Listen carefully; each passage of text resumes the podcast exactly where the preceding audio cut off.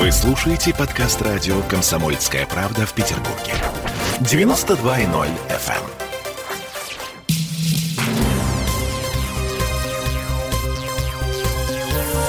Темы дня. Так, поехали дальше. Девять петербургских медалей в Смольном подвели итоги прошедшей Олимпиады в Токио. Девять медалей петербургских. Ура! Ура, ты считаешь, да? Вообще, кто бы там э, что ни говорил, некоторые эксперты считают, что это результат более чем достойный. Ну, он Особ... такой и есть.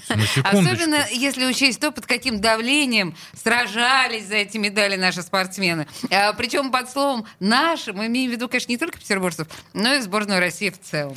Ну, в общем-то, сражались не зря, потому что успехи уже оценили на самом высоком уровне. Вот, например, председатель комитета по физической культуре и спорту Петербурга Антон Шантырь вовсе назвал выступление наших спортсменов феерическим. Слушаем. Несмотря на тяжелые условия проведения Олимпийских игр, все-таки нашим спортсменам было необходимо преодолеть особое внимание как от прессы, так и от Международного Олимпийского комитета, от антидопинговых разных комиссий. Я слышал, слышал такую информацию, что что некоторым спортсменам за две недели до Олимпийских игр приходилось сдавать по 8 домашних контролей. То есть это особые условия, которые тем или иным способам все-таки сбивали спортсмена о подготовке к основному главному старту его жизни, чем и являются Олимпийские игры. Несмотря на все ограничения и нестандартную ситуацию, на Олимпийских играх. Отсутствие гимна, флага. Сегодня я могу сказать, что это уже объективное мнение, что сборная команда Российской Федерации не просто достойно, а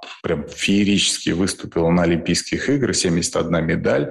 Вот, вот так. Олеся, видимо, не согласна. Ну, ну, в смысле, ну, в смысле, ну, в смысле. Ну, вот он так и сказал. Ну, вообще напомним, что к участию к Олимпиаде было допущено 33 спортсмена из Петербурга. Золото у нас в копилке только одно. Олимпийской чемпионкой стала гимнастка Лилия Ахаимова. Но, кроме золота, еще 5 серебряных и 3 бронзовых медали.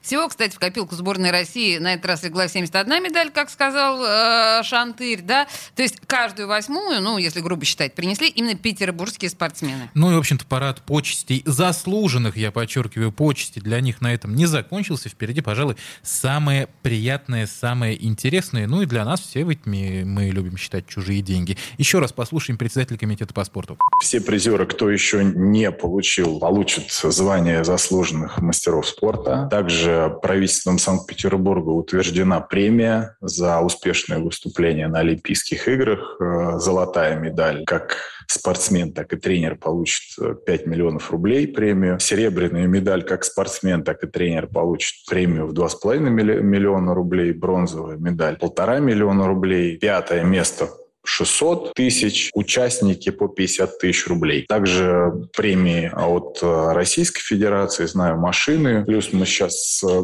сделали запрос в жилищный комитет Санкт-Петербурга. В жилищном законодательстве предусмотрена возможность предоставления по льготной стоимости жилья для выдающихся спортсменов, коими являются у нас участники призера Олимпийских игр. Ну, если кто сейчас успел, пока господина Шантыря слушал, подсчитать, то, в общем, все это удовольствие обойдется чуть дороже 10 э, миллионов рублей на круг. Что, в общем-то, ну, в общем-то, копейки. Для бюджета посильно. Да, абсолютно да. посильно для бюджета. Темы дня.